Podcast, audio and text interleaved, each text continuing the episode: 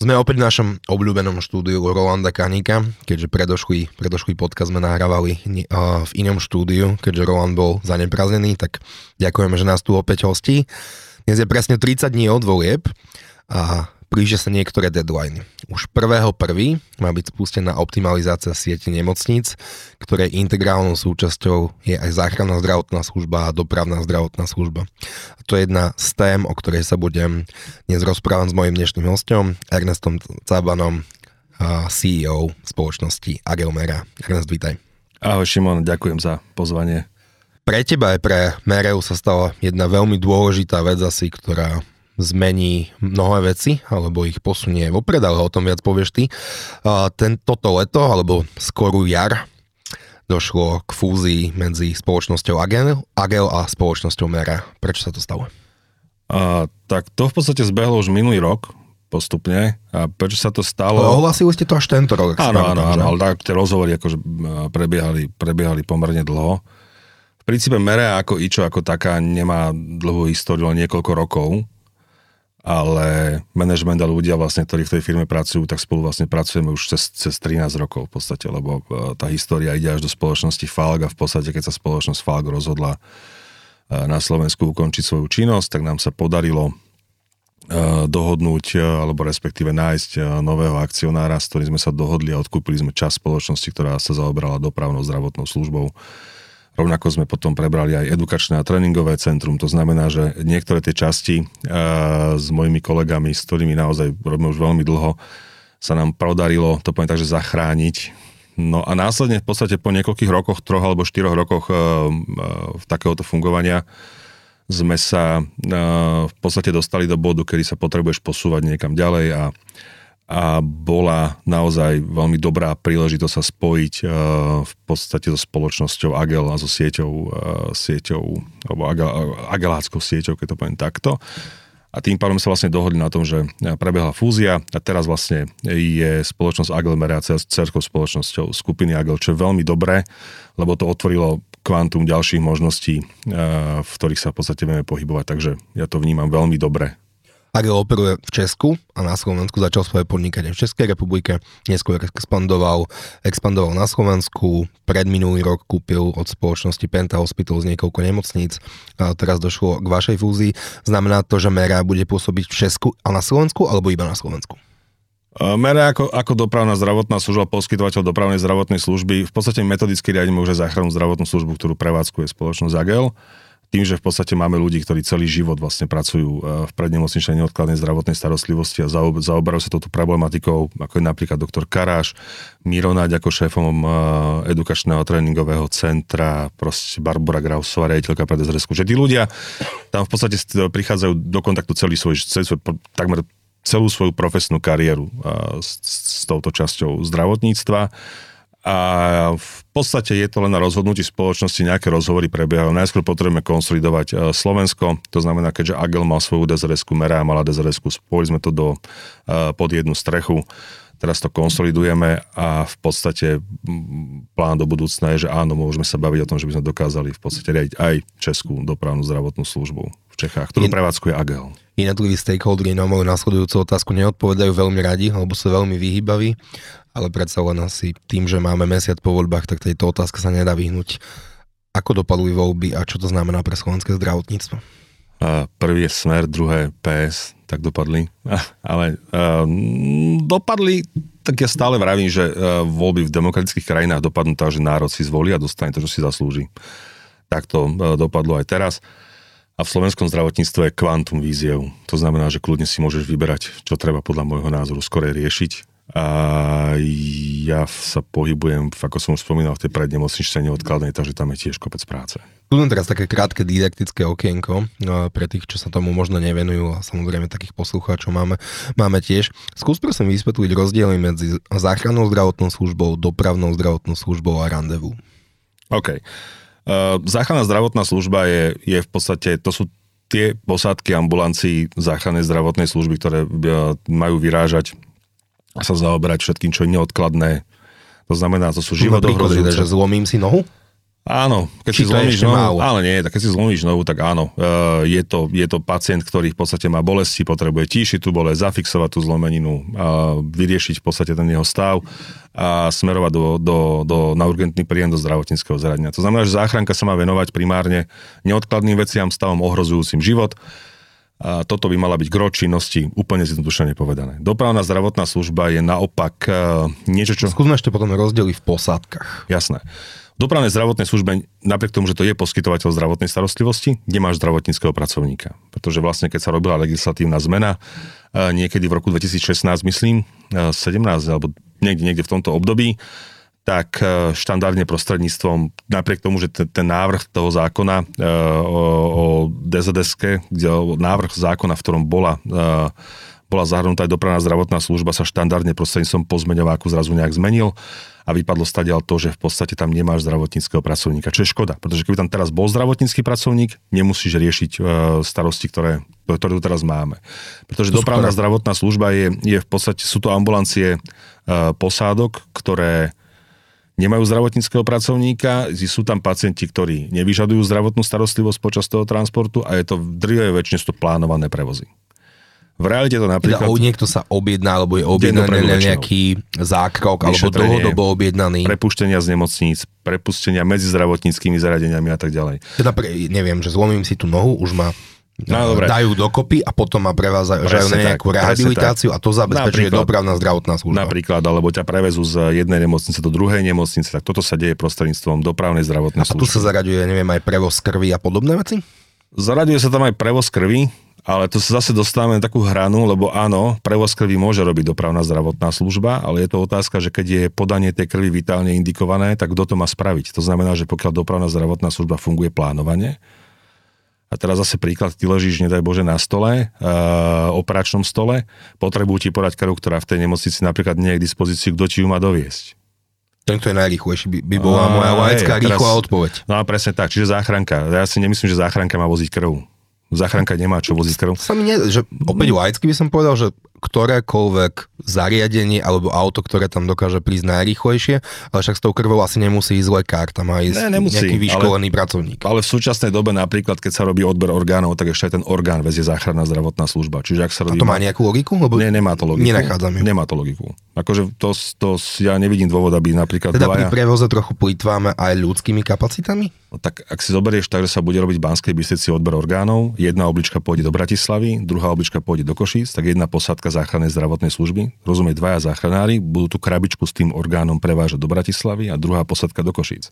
Mhm. Namiesto toho, že by to mala robiť podľa môjho názoru dopravná zdravotná služba. A prečo to nerobí? Lebo legislatíva? Lebo zákon to tak bohužiaľ nastavil. Uh, úprimne poviem, že my sme to robili v rámci našej, našej spoločnosti, lebo v podstate ešte pod eh, Falk záchranou, keď sme mali dzrs tak my sme z hodou okolností prevádzkovali dzrs pri veľkých fakultných nemocniciach.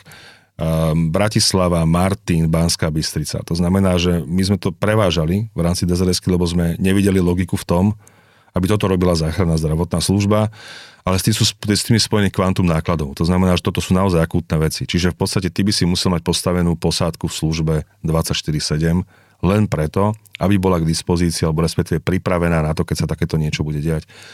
A to bežali o tom nejaké diskusie, ale žiaľ, uh, aj sa zmenil zákon, ale zákon sa zase zmenil tak, že zase nie prostredníctvom pozmeňovacieho návrhu, myslím. Nejaký prílepok. Mhm, je tam napríklad poznamené to, že to má robiť dopravná zdravotná služba v eh, čase, keď to znesie od, v prípadoch, ktoré znesú odklad. No kedy transplantácia znesie odklad? Neviem si predstaviť tú situáciu. Takže to ďalej vozí záchranka. A to je jeden z príkladov. Hej, to znamená, že toto je dopravná zdravotná služba a randevu je v podstate teraz nová, nový typ posádky, ktorý Nový typ posádky predpokladám, že na Slovensku, že nevymysleli sme opäť teplú vodu. Nie, nie, nie, to funguje vo svete a nie je to zlý nápad, je to veľmi dobrý nápad, ale je to veľmi, by som to povedal, keď, ho dobre uchopíš. To znamená, randevu, s randevu posadkami majú skúsenosti aj vo svete, to je posadka v osobnom aute z lekár, záchranár, ktorí v podstate vedia veľmi rýchlo doraziť na miesto udalosti a na seba naviazať napríklad potom posádku RZP, to sú tie klasické uh, s nosítkami ambulancie, keď to takto nazvem ktoré majú zmysel vo veľkých mestách. To znamená, že tamto zmysel má. Ale opäť zase, keby si mal veľa posádok randevu, uh, tak práve naopak viete to zhoršiť celý ten systém, lebo ti to zhorší dojazdové časy. Ale toto je už potom odborná diskusia. Mhm. Čiže toľko záchranka, toľko DZS, toľko randevu. Iným zo základných problémov asi akéhokoľvek alebo akejkoľvek časti slovenského zdravotníctva je nedostatočné financovanie. Ako je teda zabezpečené financovanie záchrannej zdravotnej služby, dopravnej zdravotnej služby a randevu? Tak financovanie uh, je to z verejného zdravotného poistenia, záchranná zdravotná služba je financovaná vlastne priamo uh, cez zdravotné poisťovne, tam je to hradené paušálom a kilometrami.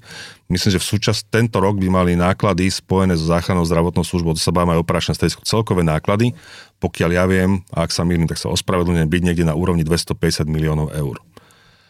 Čo sa týka dopravnej zdravotnej služby, tam sú zmluvy so zdravotnými poisťovňami vždy na ročnej báze, Problém je ten, že každý rok sa musíš hádať s tou zdravotnou poisťovňou, každý rok to musíš vyjednávať, v Čechách funguje úplne iný systém, máš e, kalkulačný vzorec, na základe ktorého vieš vypočítať, aká tá cena proste má byť.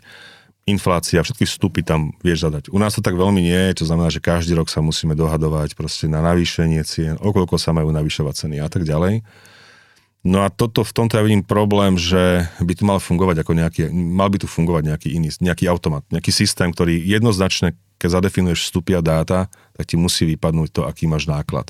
Čo by zároveň muselo znamenať, že existuje aj automat e, do financovania zdravotníctva. Tak určite áno, ale keď si zoberieš, že napríklad e, konkrétne dopravná zdravotná služba v Bratislave neplatí dvojposádky. Ty máš štruktúru ceny.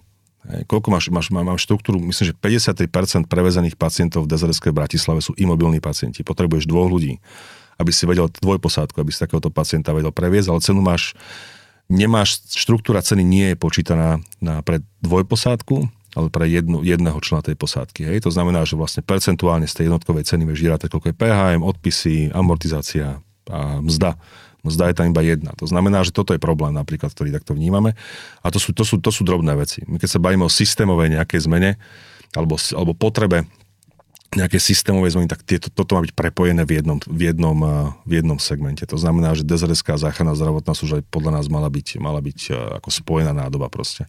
A práve istú systémovú zmenu, alebo dá sa povedať možno odvážnejšie až reform ste, ste pripravili vy, teda ty a ľudia okolo teba, ako je pán Karas, predpokladám. Uh, viem, že to nechcete nazývať reformou, alebo nenazývate to reformou, tak to budeme nazývať ako akýmsi systémovým návrhom zmien. Čo je to za dokument a kedy ste ho vydali? Už je to nie je reforma, lebo reformu má robiť štát. Na to, na to má štát svoje inštitúcie, vďaka ktorým to reformu má robiť. My sme v roku, myslím, že 2016 spolu s, to bol tým pod vedením Jozefa Karaša, vydali takú jednu knihu o, efektívnom, o efektívnej záchrannej zdravotnej službe, o efektívnom fungovaní systému záchrannej zdravotnej služby a dopravnej zdravotnej služby. No a my sme sa rozhodli v jednom momente na to nadviazať, rok a pol asi dozadu sme tak, eh, alebo dva roky dokonca dozadu sme sa spolu rozprávali o tom, že poďme to skúsiť posunúť niekam ďalej. To znamená, že eh, cieľom nie je nič ovplyvňovať, cieľom bolo, že vydajme druhú časť, keď sme videli v podstate, že ako, ako, kam sa ten systém jednoducho uberá. Keď si v podstate zoberieš, tak v roku 2020 bolo pridaných 48 nových bodov, tzv. RZPS, na ktoré mali, áno, ktoré mali zabezpečovať e, len čisto sekundárne prevozy, ktoré má realizovať záchranná zdravotná služba. Sú to sekundárne prevozy? Uh, to znamená, to sú prevozy zo zdravotníckého zariadenia do iného zdravotníckého zariadenia uh, pacientov, ktorí potrebujú kontinuálnu zdravotnú starostlivosť. Fakt je, že cca 60% týchto posádok už teraz chodí na primárne výjazdy. Mm-hmm. To znamená, že... Ich vyťažujem na akutné prípady. Áno. Alebo na, na deklaratórne akutné prípady, keďže to akutné prípady nemusia byť. No a v podstate, keď si to uzavrieš celé, tak máš, máš 48 nových bodov, e, 250 miliónov e, ročný náklad, celkový ročný náklad a aký to má vplyv na dojazdové časy. To znamená, ako sa zlepšila dostupnosť záchrannej zdravotnej služby. Zlepšila sa? Nie, nezlepšila sa. Ako je to možné? No, sme pridali body. Nezlepšila. Čo sa to občas hovorí, že Pretože pridáme body a problém solve. To tak nefunguje. Pretože ty, čím viac zdrojov poskytneš, tým viac tie zdroje potom následne dokážeš naplniť. To znamená, že toto není riešenie. Nie je Čiže riešenie to, že budeš trochu neefektivitu? Áno. Uh, jednoducho, treba sa pozrieť na to, ako ten systém funguje v zahraničí, ako je nastavený v zahraničí a porovnať to. Na to ale musíš mať dáta, ktoré musia byť rovnaké. To znamená zbierať napríklad rovnaké dáta a porovnávať ich. A keď sa vrátim k tej tvojej otázke, my sme si povedali, že poďme skúsiť urobiť to, že pripravme Najskôr, že model siete, ako by to vyzeralo, keď bola dopravná zdravotná služba, záchranná zdravotná služba, i úplne to zjednoduším, simplexne povedané spojená, dokázalo by operačné stredisko využívať aj dopravnú zdravotnú službu na, v, prí, v prípadoch, kedy, kedy e, to uzná za vhodné, alebo kedy sú tam napríklad presmerovať tie prevozy, ktoré, alebo výjazdy, ktoré nie sú indikované pre záchrannú zdravotnú službu do dopravnej zdravotnej služby. No tak sme samozrejme analytikov, máme legislatívcov, právnikov, lekárov, tak sme požiadali operačné stredisko vstupné dáta, lebo tu sieť modeluje, modeluje Žilinská univerzita e, na základe vstupných dát, ktoré im poskytneš. My sme ich poprosili, aby nám tie dáta dali. Následne na, na to sme komunikovali so Žilinskou univerzitou pol roka a pripravili takúto sieť. Cieľom bolo, že vydáme jednu publikáciu, ktorú ľudovo povedané vypustíme do sveta a necháme užiť svojim životom a možno si ju niekto všimne, možno proste nie. Uvidíme, ako to Cieľom bolo asi, aby si ju niekto všimol, nie aby si ju niekto nevšimol. Keď si niekto všimne, bude to len super. A medzi tým sa nám ale podarilo e, dostať do pracovnej skupiny ministerstva zdravotníctva, to je komisia pre neodkladnú zdravotnú starostlivosť, e, kde nás vlastne pozval potom pán Palkovič, bývalý minister, prostredníctvom AZZZ, pretože eh, ja som aj v prezidiu asociácie zamestnávateľských zväzov, ktorá má veľmi silnú eh, zdravotníckú sekciu, kde je vlastne ANS, ambulantný sektor je tam, je tam združený, polik, asociácia polikliník a tak ďalej. No tak nás pozvali do tejto pracovnej skupiny. Čo sa niekde stretlo aj s takými rozpakmi, lebo sme dostali také otázky v rámci niektorých, niektorých tých členov tej skupiny, že prečo tam vlastne teraz sme a čo tým sledujeme a že, že aký to má vlastne dôvod. A v jednom momente v tej pracovnej skupine nás poprosil v podstate, alebo požiadal nás, myslím, to bol pán Stanko, aby sme tento materiál teda kľudne poskytli, keď nejaký máme rozpracovaný tým jednotlivým členom, takže my sme to v takej podobe, v akej to bolo pripravené, to znamená, sieť už bola pripravená, ako tá záchranka by mala vyzerať, záchranka spojená s zrs a my sme na to potom ešte urobili také rôzne nadstavby, že však dobre, ale potom sa nás niekto spýta, čo všetko preto treba spraviť. Tak sme urobili, aj, urobili sme aj, ktoré zákony napríklad musíš zmeniť. Čiže urobili takú legislatívnu prípravu, že vlastne legislatívou musíš, ktoré zákony je potrebné zmeniť, podzákonné normy, vyhlášky, dopady. To všetko malo byť vlastne súčasťou tejto, tejto nejakej publikácie. A malo či je? Asi je. Je, my na tom pracujeme ďalej. A v podstate, keď sme pustili do obehu, do obehu tento materiál, tak potom sme si všimli takú, takú zvláštnu paradoxnú vec, ktorá je typická pre Slovensko. A to bolo napríklad to, že dostali sme otázky, čo tým, otázky, čo tým sledujeme. Či tam náhodou nebude nejaký biznis zámer a proste hneď sme vycítili, že toto asi nebude dobrá cesta, lebo, lebo automaticky, keď chceš niečo zmeniť alebo niečo pripravuješ, tak máš niekedy, tak, tak niekto má niekedy pocit, že ty musíš niečo sledovať. Nič okrem efektivity. A vtedy sme vlastne potom dostali iný nápad. E, ešte, ešte dôležité veľmi povedať, že e, tá komisia mala hlavnou úlohou tej komisii bolo riešiť plán obnovy, uh-huh. a riešiť zmeny, ktoré sú potrebné, e, ktoré sú prepojené s milníkom plánu obnovy pre záchrannú zdravotnú službu. To bol cieľom tejto komisie. No a my v podstate sme tento materiál poskytli, následne na to teda ale sa riešilo hlavne teraz splnenie toho milníku, alebo čo všetko je potrebné spraviť preto, aby sa ten milník teda dal splniť. No a následne na to, keď sme vnímali to prostredie, ako reaguje na niečo takéto, tak sme si vlastne povedali, že toto nebude dobrá cesta. Musíme, musíme urobiť to, že donesieme alebo prinesieme na Slovensko ľudí zo zahraničia, ktorí sa zaoberajú záchrankou v daných krajinách a nech oni predstavia ten svoj systém, ako vlastne funguje. Chceli sme dvoch, troch ľudí zavolať ehm, z Čiech, z Maďarska, napríklad e, z Rakúska, že nech prídu porozprávať o tom systéme napríklad do takéhoto podcastu, ako máš ty. A potom, sa, potom sme si uvedomili, že tam zase môže byť taký iný problém a povedať, že títo ľudia sú s nami nejak spojení, tak sme sa nakoniec dohodli, alebo rozhodli, že spravíme konferenciu na tému záchrannej zdravotnej služby. A na túto konferenciu pozveme gro Európskej únie, gro predstaviteľov e, záchranných zdravotných služieb alebo systému záchranných zdravotných služieb v rámci EÚ a podarilo sa nám zorganizovať konferenciu na 23. a 24.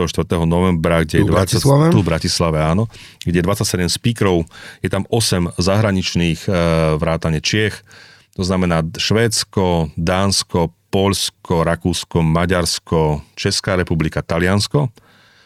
A vlastne z každej tej krajiny prídu ľudia, ktorí majú niečo dočinenia s tým systémom, to znamená buď ho riadia, alebo ho tvorili, alebo ho stále kreujú a predstavia nám vlastne systém fungovania v ich krajinách. Samozrejme, tu bude aj množstvo slovenských speakerov, napríklad ANS, eh, lebo však samozrejme eh, všetci asi vnímame to, ako výrazne je teraz komunikované OSN, to znamená eh, stratifikácia nemocníc, a ako je pripravená sieť záchranky a dopravnej zdravotnej služby na stratifikáciu nemocníc. No ako je pripravená? Tak nie je, lebo ona nejaká je. Ale zaujímavé je, že dnes máme 30. oktobra, teda povedzme, že už je de facto november, takže je 8 týždňov do spustenia osn plánovaného. V každej krajine, v ktorej sa realizovala stratifikácia nemocníc alebo niečo podobného charakteru, sa to vždy dialo ruka v ruke aj so sieťou záchranky a dopravnej zdravotnej služby. A to je z toho titulu, že ty musíš mať zadefinovanú cestu pacienta, ako každý rozpráva. To znamená, že ak, e, keď to opäť zjednoduším, chceš zrušiť pôrodnice v nejakom regióne, musíš zabezpečiť to, že tí ľudia sa majú nejakým akým spôsobom dostať e, do, do, do zdravotníckého zariadenia, v ktorom tá pôrodnica bude. Teraz dostaneš odpoveď, čak tu je nejaká sieť dzrs sú tu nejakí poskytovateľia a je tu sieť záchranky. To platí. Ale už tak zahltený systém, keď zahltíš ďalšími uh, výjazdami, prevozmi a tak ďalej, tak to nemôže fungovať efektívne. Budeš buď dlho čakať, alebo, alebo, alebo podobne. Dlhá čakačka v akutných prípadoch znamená ohrozenie života. Tak áno, áno. To znamená, že, že aj, myslím, že tá konferencia sa je veľmi dobre načasovaná aj v tom zmysle, že naozaj z môjho pohľadu, a nie len z môjho pohľadu, ale, ale opakujem, že na to sú aj iní odborníci v tejto krajine, ktorí sú v tejto komisii, hlavný odborník pre urgentnú medicínu a tak ďalej, ktorí sú podľa mňa oveľa sofistikovaní, že sa k tomu vyjadriť, ale, ale keď to komunikujem aj s kolegami, ty musíš urobiť reformu siete záchranky, musíš, musíš urobiť reformu v tom zmysle, alebo zmeny, že začleníš tú dopravnú zdravotnú službu do, do integrovaného záchranného systému tak, aby tá sieť tam bola pripravená pre operačné stredisko. A potom, keď prídeš do regiónu a dostaneš otázku, že ako sa do tej pôrodnice dostaneme, tak povieš takto. Pretože tu je dopravná zdravotná služba, ktorá je tu len pre potreby operačného strediska. To znamená, že ty vieš napríklad, jeden z príkladov, vytvoriť sieť, ktorú nebudú využívať nemocnice. Nebudú voziť dialýzu, ale tá sieť bude pripravená iba na to, aby bola k dispozícii, keď to bude potrebovať operačné stredisko. To znamená, to sú plánované pôrody, lebo rozbehnutý pôrod pravdepodobne asi vezie záchranná zdravotná služba. Ale keď si zoberieš tie, tie, tie nezmysly, že napríklad teraz, keď si doma, alebo máš pacienta, ktorý je doma a má oxygenoterapiu, čiže má, je, je na kontinuálnom kyslíku a chceš ho previesť do nemocnice, tak musí ísť záchranka. Lebo kyslík je mediciálny plyn, je to liečivo, musí tam byť záchranár. To znamená, že ty, ktorý si ho púšťaš doma, keď to opäť z laicky poviem, tak, tak po teba príde záchranka, keď si púšťaš ten kyslík doma, aby počas prevozu ten záchranár ti pustil tých tvojich 4 litre, ktoré potrebuješ za, za prietok, aby, aby jednoducho ťa previezol do tej danej nemocnice. Lebo to nemôže... To by bez problémov zvládla dopravná zdravotná No v Čechách to máš krásne nastavené. V Čechách to funguje tak, že máš dzrs kde je aj zdravotnícky pracovník. V Čechách dostaneš alebo získaš štátu zdravotníckého pracovníka pomocou trojmesačného kurzu. To je úplne najnižší level. Samozrejme tam veľmi tvrdo uh, regulátor, čiže ministerstvo zdravotníctva udeluje licenciu poskytovateľovi, ktorý môže edukovať a vzdelávať týchto zdravotníckých pracovníkov. Ale ako náhle pacient potrebuje prevoz na kyslíku, je to privedomý pacient, ktorý, vravím, ktorý tento kyslík používa bežne, tak už ho vie previesť dopravná zdravotná služba. Príbeh, ktorý spomínam neustále dookola niekoľko rokov, keď na Donovaloch si lyžiar vyluxuje rameno, vyklobí rameno, ošetrí ho horská záchranná služba, zafixuje mu to, záchranári ho ošetrili, tak ho dole do Rooseveltovej nemocnice preváža záchranka, čo je hodina, hodina a pol niekedy. Namiesto toho, aby tam prišla dopravná zdravotná služba, toho pacienta zobrala, previezla ho a záchranka je k dispozícii pre akútne prípady. Hej. A to sú v podstate veci, ktoré sa vtedy A to sa momentálne nedieje preto, lebo v dopravnej zdravotnej službe nesedí tento záchranár. Nie je tam zdravotnícky pracovník, tak. nemusí to byť záchranár, ale zdravotnícky pracovník, ktorý má minimálne vzdelanie, vie robiť, samozrejme treba špecifikovať výkony, ktoré vie robiť, akože naozaj je okolo toho veľa práce to urobiť, ale výsledný efekt a dopad vlastne na, na, na celý ten systém by bol, by bol naozaj veľký. Že to je jeden z problémov, o ktorých hovoríme často, že delegácia kompetencií na nižších pracovníkov zdravotníctva, tak? Čo, ani... nie, len, nie len pri záchrannej a dopravnej zdravotnej službe, ale od lekárov na sestry do sestry na, na sanitárov. Asi áno, ale vravím, toto je už, toto je už odborná diskusia, kde, kde ja sa necítim byť kompetentný k tomuto sa vyjadrovať, ale keď si zoberieš v podstate, keď to, keď to preklopíš na záchranku, tak zase tam sa bavíme o tom, že máš, máš krajiny, kde funguje paramedický systém. Však to krásne vieš urobiť aj u nás. To znamená, že my sme napríklad mali ešte v bývalej spoločnosti a teraz to máme v podstate už aj e, v spoločnosti Agel v tých bodoch záchranky, ktorú máme, že ty udeluješ napríklad kompetencie tým jednotlivým záchranárom. To znamená, že ty, ty máš priestor, kde sa tí záchranári vedia pohybovať a keď máš dobré, dobré nastavené vzdelávanie, v interné vzdelávanie, a máš e, naozaj, naozaj sa tomu venuješ, kontinuálne vzdelávaš tých ľudí, tak tí záchranári vedia úplne krásne fungovať e, aj bez lekára v tej záchrannej zdravotnej službe. A potom vlastne sú prípady, kedy ten lekár napríklad pomocou randevu dokáže, dokáže, dokáže tam prísť, ale dobre vyškolený záchranár, však ja som bol aktívne 10, myslím 13 rokov aktívne, aktívne pôsobil e, v záchranke naozaj sú výnimočné prípady, keď tam toho lekára potrebuješ. Ale opakujem znovu, že naozaj to musí byť naozaj tvrdo nastavené, nastavené kritéria interne. Dokáže optimalizácia siete nemocníc od prvého prvý fungovať bez toho, aby sme vyriešili dopravnú zdravotnú službu, záchrannú zdravotnú službu, randevu a operačné strediska? Operačné strediska sú v podstate vyriešené, lebo to je samostatná kapitola. No, tak vieš, dokáže fungovať, pretože ju spustíš a otázka, aký to ide mať dopad na systém, a či niekto už povedal, aký dopad to bude mať na dostupnosť záchranky, keď sa nič nezmení. A povedal to niekto? Ja som nie, to nepočul. Nie, nie. nie. Ale ja máme 8 týždňov do spustenia. Oficiálne. Ja Zatiaľ sa to nezmenilo. Tak áno, vieš, ako to je. Ono nejak to fungovať môže. A to je tá anekdota, ktorú stále používam. A, že to, vieš, to sú také zmeny alebo spôsob robenia zmeny, že v Anglicku sa vždy jazdilo vpravo a jedného dňa sa rozhodli, že budú jazdiť vľavo, aby boli iní, aby to nebol veľký šok pre ľudí, tak zatiaľ iba nákladné autá.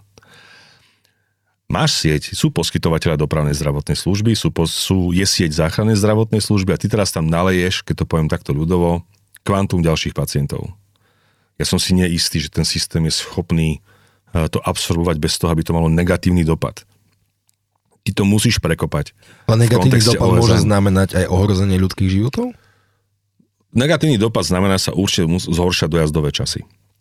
Čo v, v konečnom dôsledku môže znamenať práve, čo som dojazdové povedal. časy. To znamená, že keď si to zoberieš tak, že ty máš v zásade už teraz e, dojazdový čas niekde 11-12 minút, nie som si presne istý, to, to, to ti presne povie Gaston v ďalšej časti. Gaston bude náš ďalší Gaston, áno, áno, ktorý je analytik. Uh, tak uh, keď pacient skolabuje, keď, ty, keď niekto z nás skolabuje, prestaneš dýchať, tvoj mozog má ceca 5 minút na to, aby ešte nejakým spôsobom si bol zachrániteľný bez neurologického poškodenia. To znamená, že tvoj outcome bude taký, že pri všetkom šťastí, ktoré môžeš mať, sa vrátiš do pôvodného života. To je 5 minút pri ideálnej resuscitácii, že tu niekto bude, začne ti stláčať hrudník, a keď tá efektivita toho stlačania hrudníka je úplne iná, hej, keď, ako keď ti normálne to, to srdce bije. No, každopádne problém vidím v tom, že to je tých 5 minút. Tak teraz si zober, že keď máš takýto dojazdový čas a zhorší sa podľa môjho názoru, keď tam nasypeš ďalších pacientov, keď tá záchranka bude musieť obsluhovať ďalších a ďalších pacientov v rámci, v rámci, v rámci OSN, no tak tam máš odpoveď na to, že aký to asi teoreticky môže mať dopad. A to operačné stredisko robí, čo môže, vieš. Lenže operačné stredisko teraz, keď sa poslať dopravnú zdravotnú službu, na prevoz pacienta, tak to môže spraviť. Ale dopravná zdravotná služba pôjde vtedy, keď zrealizuje všetky naplánované prevozy, ktoré v ten deň naplánované má. Lebo ako hovorím, dopravná zdravotná služba plánuje 24 hodín vopred. To znamená, že aj keby tam vsunula niekde toho pacienta, tak to znamená, že potom neprevezie pacienta, ktorý napríklad má objednané MRI e, dva mesiace dopredu a spolieha na to, že po ňom tá DZRS príde a na ten čas ho tam proste dovezie. Čiže toto nie je pripravené tak, ako by to malo byť pripravené podľa môjho názoru. A práve to budú teda, teda témy konferencie, nová, pardon, konferencie nové výzvy pre záchrannú zdravotnú službu 23. a 24. novembra v Bratislave. Presne tak. Ak by si mal vypichnúť niektorých pre, pre teba speakov, na ktorých sa tešíš najviac, kto by to bol? Všetci, ale tak hlavne... Všetci uh... je politicky korektné? Okej. Okay. Nie, nie, tak uh, za mňa, za mňa určite, určite Dáni, lebo ten dánsky systém funguje, funguje veľmi dobre. Švédsko, Dánsko, e, Česká republika. My sme teraz boli na Praskej záchranke osobne pozvať pána riaditeľa aj s pánom doktorom Fránekom. Veľmi sa na to teším, pretože naozaj tá Praská záchranka funguje veľmi dobre. niekoľko rokov funguje veľmi dobre. Napríklad oni si teraz urobili vlastnú dopravnú zdravotnú službu. Čiže Pražská záchranka má vlastnú dzrs keď sme sa ich pýtali, že ako na to prišli, tak povedali, že proste jednoducho urobili dzrs a teraz tam odsúvajú prepravy, ktoré výjazdy, ktoré nie sú indikované napríklad pre záchranku. Ale a takisto Rakúsko. Prídu, prídu kolegovia zo St. Poltenu, ktorí fungujú, naozaj ten systém v Rakúsku, ktorý funguje, je, je neuveriteľne dobre nastavený tak ho prídu odprezentovať. Tam je napríklad príklad, že majú tzv. first responderov, to znamená, že v obci je zdravotnícky pracovník, ktorý je kompletne vybavený, má VAK, má, má DEFIK, a tým pádom, keď sa niečo udeje, defibrilátor, pardon, tým pádom, keď sa niečo udeje, tak to operačné stredisko ho vie vyslať na miesto tej udalosti, napríklad keď, keď je niekde blízko. On je v nejakom stand-by móde, že je ano, v pohotovosti? Áno, oni, oni to krásne popíšu, že ako to vlastne funguje. Majú dispatching, uh, fungujú, alebo ten dispatching vlastne funguje uh, v takom modeli, ktoré sa budú tam aj kolegovia z Ameriky, ktoré, to je spoločnosť, ktorá sa volá Priority Dispatch a, vlastne oni, uh, keď to zjednoduším, pomocou takých checklistov vlastne nastavujú tie operačné jednotlivé strediská. Čiže oni na tomto systéme fungujú, kde je vlastne checklist, podľa ktorého postupuješ. A tým pádom to vieš krásne vyhodnocovať. Hej. To znamená, vyhodnocuješ činnosť toho operátora, vyhodnocuješ vlastne všetko, čo máš, máš všetky dáta vlastne k dispozícii. Čiže vlastne na nich sa tešíme, ale tam je kvantum speakerov, o ktorých som veľmi rád. Som veľmi rád, že príde aj pán prezident ANS, ktorý má tam svoj priestor, to znamená, že oni, oni veľmi dobre vedia popísať ten, ten vzťah medzi tou záchrankou a nemocnicou z pohľadu tých, tých, tých nemocníc, lebo to je veľmi dôležité, takže hlavný odborník pre záchranky, pre záchranárstvo príde, to znamená, tých, tých, tých, tých ľudí je tam veľa. Pán Hudák je hlavný odborník. Pán Karáž je prezidentom, prezidentom tejto konferencie. Takže naozaj, naozaj Ktorý bude hostom ďalšieho podcastu? Áno.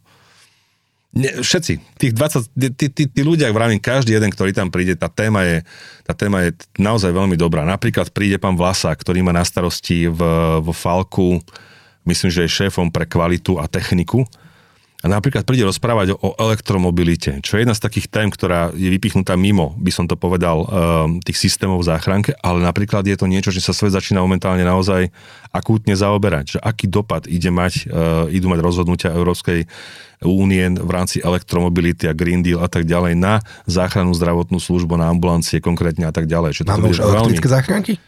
Nemáme elektrické záchranky. A nie, ale myslím, že kolegovia v Zamede už spustili um, pilotne randevu pomocou asi elektroauta, ale nie som si istý, to Matej Polák by vedel povedať.